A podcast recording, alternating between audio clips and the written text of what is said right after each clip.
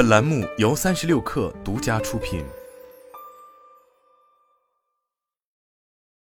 本文来自最前线，新建的首次轨道发射计划因故推迟。美国中部时间九时左右，马斯克在其推特账号上宣布，当天不会再进行发射，因为增压阀似乎被冻结了。在此之前，这枚号称史上最强的火箭已经在德克萨斯州的发射基地装好了全部的推进剂，但在 T 四零秒处停止了倒计时。马斯克随后表示，今天学到了很多，现在正卸下推进剂，过几天再试一次。据称，下一次发射将至少在四十八小时后进行。星舰由美国太空探索技术公司研制，是一套可重复使用的火箭系统。SpaceX 创始人马斯克希望通过星舰，让人类更接近登上火星的目标。今年二月，SpaceX 已经成功完成过一次星舰火箭推进器的地面点火试验，这次是首次以火箭搭载飞船的全配置状态进行试飞。马斯克一早便在其推特账号上预热。他将二零一九年的一条推文置顶：“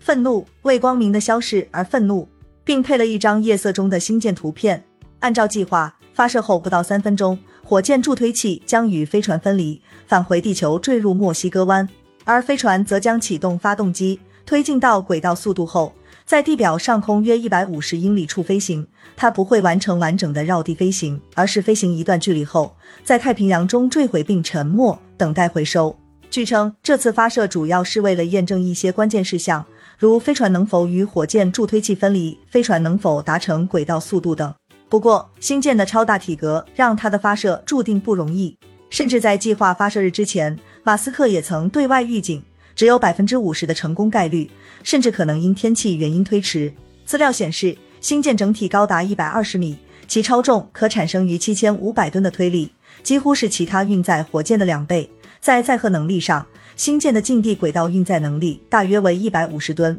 可将超过一百吨的有效载荷运上月球。而当前 NASA 执行载人绕月飞行的新一代重型火箭太空发射系统，仅可向近地轨道发射约九十五吨的有效载荷，并将二十七吨的载荷送入月球轨道。要实现如此大的推力，基础配置上也得拉到极致。官方信息显示，超重装载了三十三台发动机。而让如此数量的发动机同时工作，有航空航天的专家直言相当困难。马斯克曾将它们比喻成手榴弹隐患式，一台发动机出现问题，可能会连带破坏其他发动机、火箭，甚至是发射台。他也曾表示，这次试飞只要不毁发射台，就算成功了。发射台的重建可能要好几个月。此外，新舰采用非主流燃料甲烷，也给发射工作带来了更高难度。麻省理工学院太空推进实验室主任 Paulo Lozano 在接受媒体采访时指出，大多数大功率火箭都使用氢气作为燃料，